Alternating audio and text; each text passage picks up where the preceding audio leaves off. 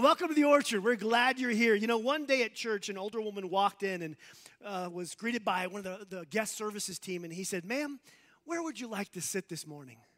And she looked at him and said, I want to sit in the very front row where I can see the preacher as clear as it can be. And the greeter kind of looked around and said, Ma'am, uh, I don't know if you want to do that. Our preacher's pretty boring and you might fall asleep. Could I, could I have you sit somewhere else? And she said, Sir, do you know who I am? He goes, I, I don't know who you are. I am the preacher's mom. And the greeter looked down, appalled. He said, Ma'am, do you know who I am? She said, No. He goes, Thank God. You see, however you're joining us, wherever you want to sit this morning, however you want to engage, whether online or here with us in the building, we are glad you are here. And you're welcome to sit wherever you want, including my mom right here in the front row.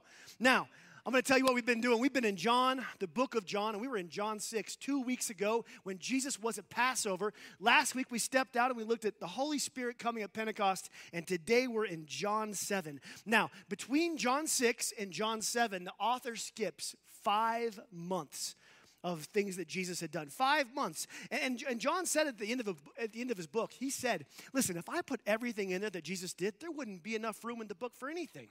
So he's leaving some things out. Now, we wonder why John left these things out, but more importantly, what I want to ask today is why did John put in what he put in? Because remember, 90% of the Gospel of John is not found in the other Gospels. So he skips five months of some amazing miracles, and then he, he gives us an account this chapter and in the coming chapters that is not in anywhere else. He's writing with a purpose. He tells us the purpose. At the end of John, he says, I'm going to write this so that when you hear it, when you read it, you'll believe in Jesus as the Messiah. And that's what we're hoping today. So, John, oftentimes, John has, he has seven signs in his book, seven miracles, and seven I am statements of Jesus. John chapter 7 doesn't have any of those. No miracles, and it has, uh, it has no uh, I am statements. But in this chapter, the people are discussing the identity of Jesus. Like, who is Jesus? And, in John 7, it's about who he is from many different sources. There's gonna be all different kinds of sources discussing, like, who is this man? And the first group of people in John 7 is his own family. And, and they try to convince him to go to the big festival and go to these. They want Jesus to do what they want him to do on their timeline. I know, they're nothing like us, but they're wanting him to do something the when they want him to do it. And, and he does it. And it says in verse 5 even his own brothers didn't believe in him. And so if you start off here, his brothers don't believe Jesus is who he says he is. And then down in verse 12, as the crowd is talking about Jesus, they say, he's a good man. Jesus is a good man. Well, then he goes to the festival to Jerusalem and he begins to teach. And the people are amazed at his knowledge and his authority. And they wonder, where did he get this? But they agree, at verse 15, that Jesus is a good teacher. So we have these identities coming out that, that he's a good man and he's a good teacher. Now, isn't it interesting that those two beliefs are still widespread today? Like, I don't know about Jesus, but he was a good teacher. He had some good things to say. I don't know, but he was a good man. And here's the funny thing um, if Jesus is not who he says he is, if he's not the Messiah, then he is not a good teacher. And he is not a good man. C.S. Lewis puts it this way If Jesus claims to be God and yet is not, he's got to be a madman or a lunatic. Like to make the claims that Jesus made, if he's not God, he's got to be a lunatic. But he, let's say he's not a lunatic and not God, well, then he's a liar. Then it's a character issue. But if you have to agree that Jesus is not a lunatic or a liar, then the only option left is God. You see, Jesus can't be a good man. He can't be just a good teacher if he's not Messiah because of the things that he said. And here in John 7, we have the crowds, the religious elite, his brothers, and many others wrestling with this question Who is this man? Who is this? And there's so many opinions through chapter 7 of who he could be. The rest of the chapter is a debate on this. And then the, the, verse 43, they just all agree. Thus the people were divided because of Jesus. It, Jesus, everyone's divided on who he is. Some think he's the Messiah or the, the prophet who was to come. All these different things, a good teacher, one way to heaven, uh, you know, all, all these opinions that interestingly still exist today. But buried in this chapter at chapter 7. I want to focus in on just a few verses that are really curious that we have probably read over if you've read John and, and didn't put much thought into, but there is so much here. We're going to go to John 7, verse 37. On the last and greatest day of the festival, Jesus stood and said in a loud voice, Let anyone who is thirsty come to me and drink. Whoever believes in me, as scripture says, rivers of living water will flow from them, flow from, from within them.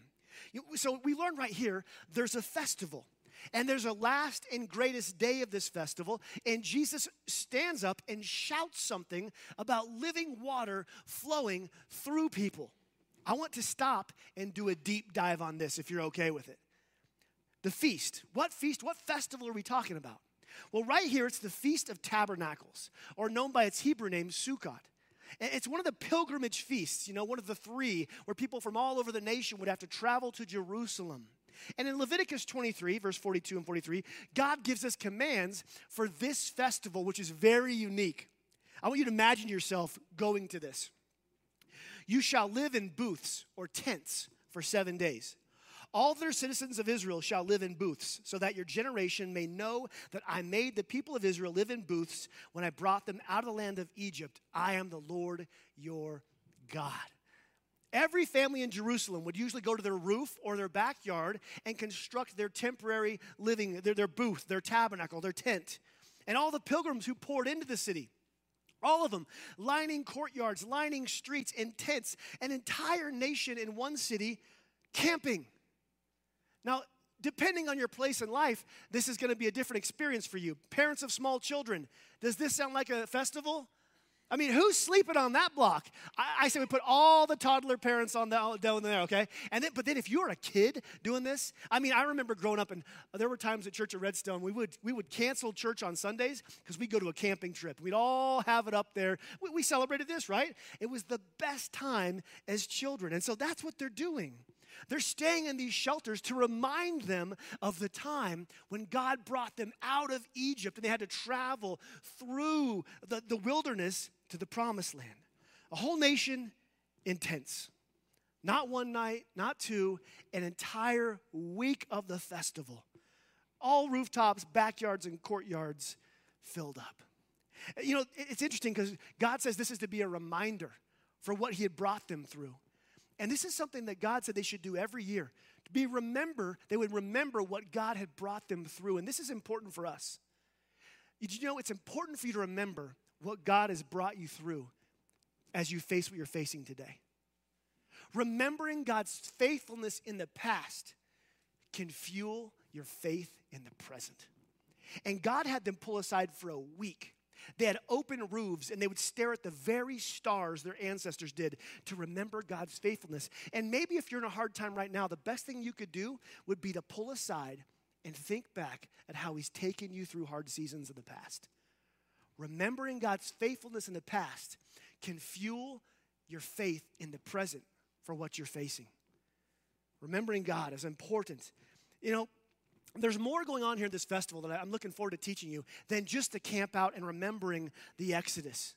It was also the week long celebration of God's provision of the harvest. It was in the fall, it was before the rainy season, and, and they were praying for God to send rain. They were praying for God to send the water of life to sustain them through the rainy season so they could harvest in the spring. Water was a big theme for the, this festival, Sukkot. In fact, they would quote Isaiah 12 during this festival, and Isaiah 12 says this With joy, you will draw water from the wells of salvation. There was this water theme flowing through the entire festival time. They would shout, they would sing, they had, they had psalms they would read, they would take place during the week. And on the first day of Sukkot, here's what would happen I, I, there's, there's so much recorded. Some the priests and they've, they've recorded what would happen. I want you to listen to some of these recorded writings. The first day of Sukkot, a procession of priests would go to the pool of Siloam, the lowest place in the city, and they would have a golden pitcher, and, and there would be one priest who would reach down and draw out water from the pool of Siloam, and thousands of people were there. The crowds and the pilgrims would follow this, and they would be there chanting and singing. And, and there would be the priests were playing flutes, and the people were dancing. And he would raise up this golden pitcher, and he would parade it through the streets of Jerusalem, up the hill, and the crowd would just go nuts. I mean, we're talking instruments, dancing, yelling, singing. There, this was a great ceremony. They would, they would make this parade. It would get thicker and thicker as they got closer to the temple, as more and more room was there, more people pressing in. And then finally, as he enters through the water gate towards the temple, holding this, this pitcher full of water from the pool of Siloam, another priest would blow, blow the ram's horn, the shofar, as he enters the temple. And as he got closer, it says the celebration would intensify, would erupt in the courtyard, outside the courtyard, cheering, singing uh, with abandon. Then the priest would climb the ramp up toward the altar, where another priest with another pitcher full of wine waited. And as they, as they climbed up the ramp, the crowd, which was at a fever pitch, would begin to hush, would begin to quiet. The noise would trail off. All the voices silent, all eyes focused on that pitcher of water. It was a sacred moment. The wine and the water at this moment were both poured onto the altar, mixing together, wine and water flowing down the side. And as soon as it was completed, the crowd would erupt with a cheer, and then a party would follow as tens of thousands of pilgrims would begin chanting, Hosanna, Hosanna. And they had branches they were waving, Hosanna, Hosanna, God save us, God save us, forgive us our sins, forgive us anything that would hold back the rain and send the rain this year. Hosanna, God save us. Send the rain, wine and water poured out as a plea for God to forgive them and for God to give them water. Forgive our sins, and with the water, would you send your rain? Wine and water poured out as a plea to God. And this happened every single day of Sukkot, of this festival that Jesus is at in chapter 7.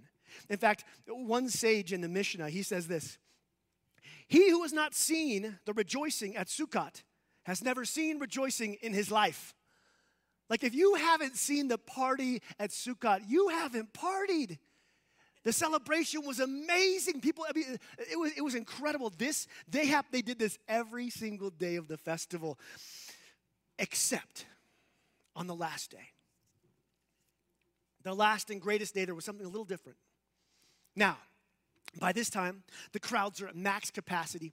Pilgrims have all come in. This is the final day, the final plea for the rain and for forgiveness. And so they would, they would go down to the pool of Siloam once again. The crowd even louder on this last and final day. He would make the parade through the streets as the crowd danced and played up to the, the, the celebration amped up to a pinnacle. And the final day, the difference was the priest would circle the altar seven times as the crowd danced and played. I mean, it was just chaos of celebration and singing. And the final day, called the great day of the feast, the two priests would then begin their walk up the altar as the crowds began to hush. The final day of Sukkot, the final pouring of the water and the wine, asking for forgiveness and the water. Now, this is the festival Jesus is at. This is John 7. He's here at this festival. Do you know what I think happened at this moment, this precise moment in John 7? The moment of absolute silence where all the pilgrims have traveled and they're all they've, they're still breathing hard from their celebration and they're watching the priest as he walks up with his pitcher and he's about to pour the water and he's about to pour the wine on the altar in that sacred moment of silence John 7 37. On the last and greatest day of the festival, Jesus. So, verse 37 happens on this last and greatest day, a festival that has to do with water. And praying that God would send his life giving rain the priest approaches the altar. He's holding the wine over here and the water over here. Everyone's silent. The sacred hush of thousands and tens of thousands. He, he goes to pour it, and Jesus stood and in a loud voice said, Let anyone who is thirsty come to me. Whoever believes in me, as the scriptures have said, rivers of living water will flow f- from within them. Can you imagine that moment? The audacity, the pinpoint precision of the declaration as the people are there asking for, for forgiveness for anything between us and God that would keep the water away. And, and then this, the plea that God would send water to sustain us. A whole nation showing up, plea for water.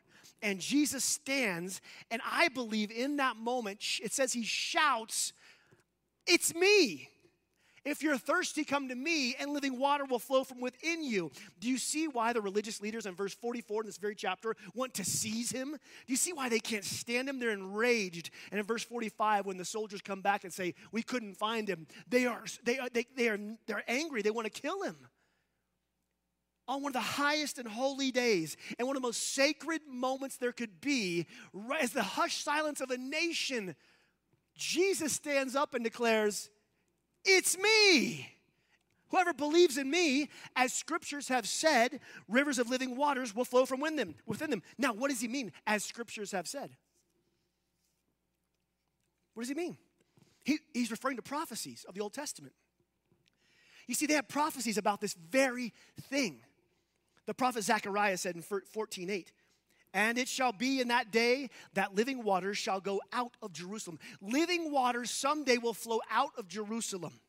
They knew that someday living water would flow from God's city. The prophet Ezekiel had a very detailed vision with a lot about water, but here's just the first verse. He says, I was brought back to the entrance of the temple. He's in a vision.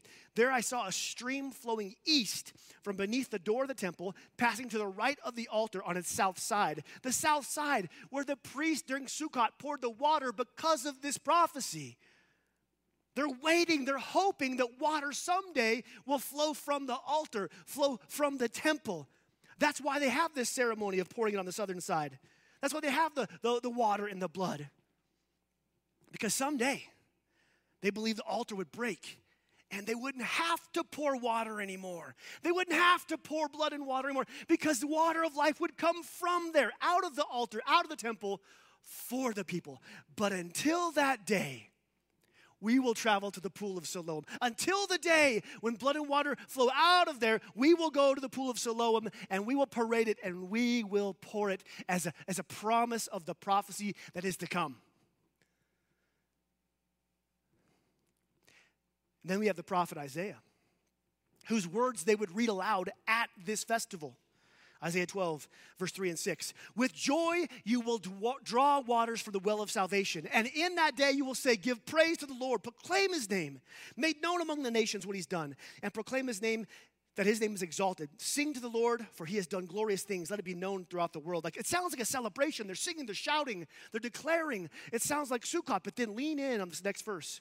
Shout aloud, shout aloud and sing for joy, people of Zion, for great is the Holy One of Israel in your midst. Shout aloud. Why? Because great is the Holy One of Israel who's in your midst.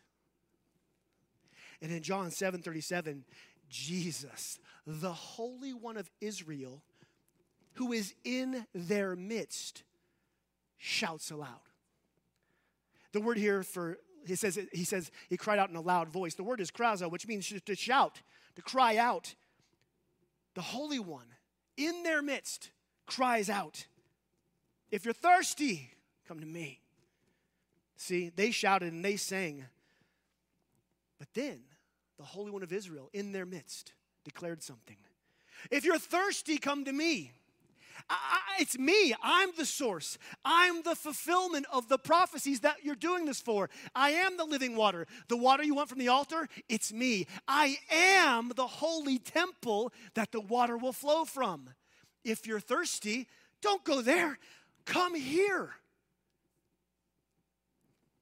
And to transition from teaching this to preaching this, we want we must see that God says that this living water will flow within you and from you and through you. John fills in the blanks here that says that Jesus, when he says living water, he's referring to the Holy Spirit, which we went into in depth last week. The Holy Spirit. So, and just a question what happens to still water? If water's still for a long time, what happens? It gets stagnant, it gets contaminated, it's not fresh. In the Old Testament, did you know the, the term living water? It simply means flowing. For water to be living, it has to be flowing, it has to come in and exit. Still water with no, with no fresh in or old out is not living water. And Jesus declares the Holy Spirit should be what? Living water. The Holy Spirit should be flowing in and flowing out. There should be a movement of Spirit, there should be a flow of God's presence. There should not be stagnation. That's not living water. This is the application of the living water of God. As he says, the Spirit will flow in and flow through. Jeremiah 2:13 gives us a glimpse of what a spiritual life looks like when it's not living water. I want us to pay attention to this. This, this is kind of a mirror for this was a mirror for me as I read this this week to hold it up to my to my spiritual life and look in the mirror and see is this true? The prophet Jeremiah 2:13 God said, "My people have committed two sins. They've forsaken me, the spring, the source of living water." and they have dug their own cisterns, broken cisterns that cannot hold water. A cistern is an artificial well that humans make an artificial well. And they had extended dry seasons here, a dry season that went on for a while. And so they would have to capture this water. They, had, they would capture rainwater, overflow, and then they would carry in water from afar and pour it in their cistern. Eh, eh, but the problem is, if it was broken, it wouldn't hold water for long. And the problem is, if it's standing water, it's, it, it, the animals and the insects are attracted to it, it gets contaminated. A cistern can never do for you what living, flowing water can do for you. You ever drink from a mountain spring? There's nothing like it, is there? Fresh mountain water. God calls himself in Jeremiah the spring of living water, the source. But these people he's talking about, they had forsaken it. They had forsaken the spring and instead, instead they, had, they had dug artificial man made cisterns to fulfill the needs in their life. Jesus calls us to be filled and flow through with his living water. Let's look at the difference. Here's a, just one example. The spring of living water, God wants to give you purpose. Purpose that flows, purpose that is above all things in your life, a calling. But we go and dig up artificial cisterns to hold water that we find out in the world. And so we find our purpose in making money in building a business or a reputation or, or in a relationship or, or in recreation or in our, our looks or our abilities or our desires, whatever it may be, we find purpose in what we do oftentimes. And all of those things are temporary, broken cisterns. If your source of purpose is your career, it will not last. And you will find yourself parched at some point. It will not satisfy the way that you desire. In fact, a midlife crisis, all it is, is actually realizing this broken cistern I've been drinking from for however many years, I don't like that. Let's go carve out another one and try something new. That's all it is. It's, it's evidence of broken cisterns and, and purpose from the world filling our artificial wells. But guess what?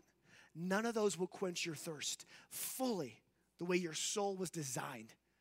And so, we have to ask the question where have we forsaken the living water? Where have we forsaken the purpose God called us to that's fresh and flowing and constant and new and filling and quenching, and instead carved out our artificial cistern and gone out to the world and said, Who am I? Uh, what am I worth? What's my significance?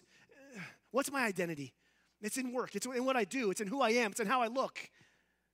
You see, we have to ask where we're plugging the, the Spirit's flow in our life and trying to quench our thirst with the world's water and bringing our security, our identity, and our purpose, those questions, to a broken cistern. You see, when we have contaminated or stagnant water in our, for, within us, when that's what we're drinking, you know what? Guess what flows out of this? Super simple what you put in will flow out. And, so if I have a broken cistern for purpose and security and identity, and that's what I'm drinking out of, when I'm bumped, when, when circumstances of life bump my life or people do, what comes out of me is impatience and anger and jealousy of other people who, who their cisterns look better than mine. They're holding more water over there. or unforgiveness or lust or greed. Those are the waters of broken cisterns of the world. And that's what will flow out of us. If this is, I had to look at this. What is the evidence of my life when circumstances and people bump me? What comes out of me? But when filled with the living water, when allowing the Holy Spirit to resource us and fill us and flow through us, oh, when life circumstances bump us, when pandemics and politics hit us, when all these things, what spills out of you when that happens? The Bible says it should be the fruit of the Spirit love for the unlovable, peace with your spouse, patience with your, your children, kindness to that person who cut you off in traffic, uh, self control in the face of temptation. The water that's flowing in will flow out. God wants you to bring healing and refreshment to those around you. God designed it so that He would fill your life with living water and that from your life, people would experience living water and realize the Bible says, taste and see that God is good. They would realize that as they taste and see God's presence flowing through you, that's not bitter. That's not stagnant. That's not impatience. Uh, they're not jealous because someone passed. How? They're at peace. You see, you are to be a fountain of His living water. As you go through your life, you're to be giving living water to other people as a fountain. That your coworkers, your spouse, your, your children, the people you hang out with, that they would experience God's goodness as they're around you. That Jesus stood and declared that if we come to Him, streams of living water would flow from us. Are you allowing living water to flow into your life? Are you thirsty for God's word? Are you thirsty for his voice in prayer? Are you thirsty for his presence? We all have a thirst. The question is, where are you taking it?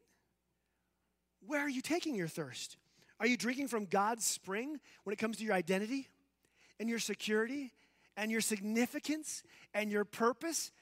Or do you have a broken artificial cistern that you've carved out and you're ladling from the world what they will give you? Where does your source of purpose come from? You see, there's a spring of living water that satisfies these desert parched places of identity that you have security and significance and john uh, jesus talked about it earlier in john 4 he says this whoever drinks of the water i give them will never thirst Indeed, the water I give them will become a spring of water welling up to eternal life. That the water Jesus gives satisfies this identity issue, question, and significance and purpose. And the challenge today, this is your challenge, is to inspect your source. As we go into communion, I want you to look at that. What is, ask, what is my source?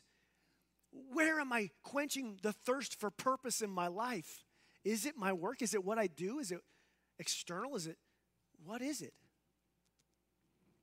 What cisterns of the world are you bringing your thirst to? And one last thing.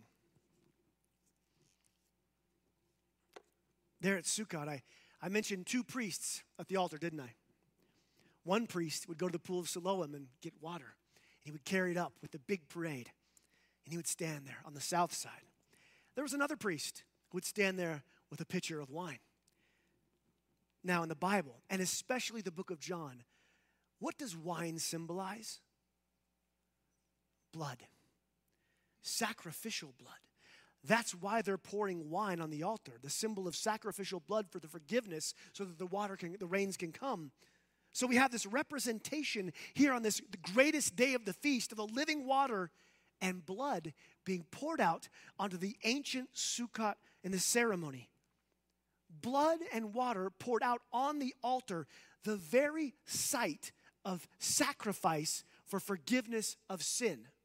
We have blood and water poured out together in the place where sins are atoned for and where people could come to receive freedom and grace blood and water poured onto the altar for generations after generations, representing the hopes of people that someday we won't have to pour blood and water on it anymore because blood and water will come from the temple. We won't need it anymore. That someday, Sukkot, we won't need to pour water and blood. That someday, I won't pour blood and water on the altar in front of the people. Blood and water will flow from the temple, from the altar, for the people. You see, the people long for this prophecy to be fulfilled. All through the Old Testament, they longed for this that would usher in a new covenant blood and water. But until then, until that day, Sukkot. Until that day, we will pour it out in hopes and in prayer that someday, someday, the Messiah will come and the covenant will change. And so now we turn to John 19 33, because there Jesus hangs. He's been beaten, he's been bloodied, he's been paraded. He's now up there on the cross. And they says this, when the soldiers came to Jesus and found him, he was already dead. They did not break his legs. Instead, one soldier pierced his side with a spear, bringing a sudden flow of blood and water. You see, blood and water did burst from the holy temple but not from a stone altar, but from the Savior's heart. And this goes full circle through thousands of years of prophecy and hope and generations and ceremonies and parades through the streets and pouring of water, the countless mentions of blood and water, the countless symbols all throughout the Old Testament, and the Sukkot, the Sukkot celebration, the ceremony the generations would watch. It was all foreshadowing to the moment when the Messiah would provide blood and water of a new covenant. That someday on this altar, no more sacrifice would be needed.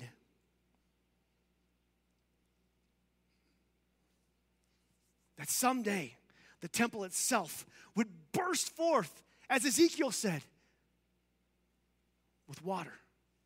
And at Sukkot, listen, they would journey from the pool of Siloam, the lowest the lowest place in elevation in the old city. They would travel down to the lowest place, scoop the water, and with a great commotion, parade it through the streets, and they would climb up a hill to pour it out. And six months from this very Sukkot celebration, Jesus, who came in a low place as a humble person, would be paraded through the very same streets of Jerusalem up a hill to be poured out for the people.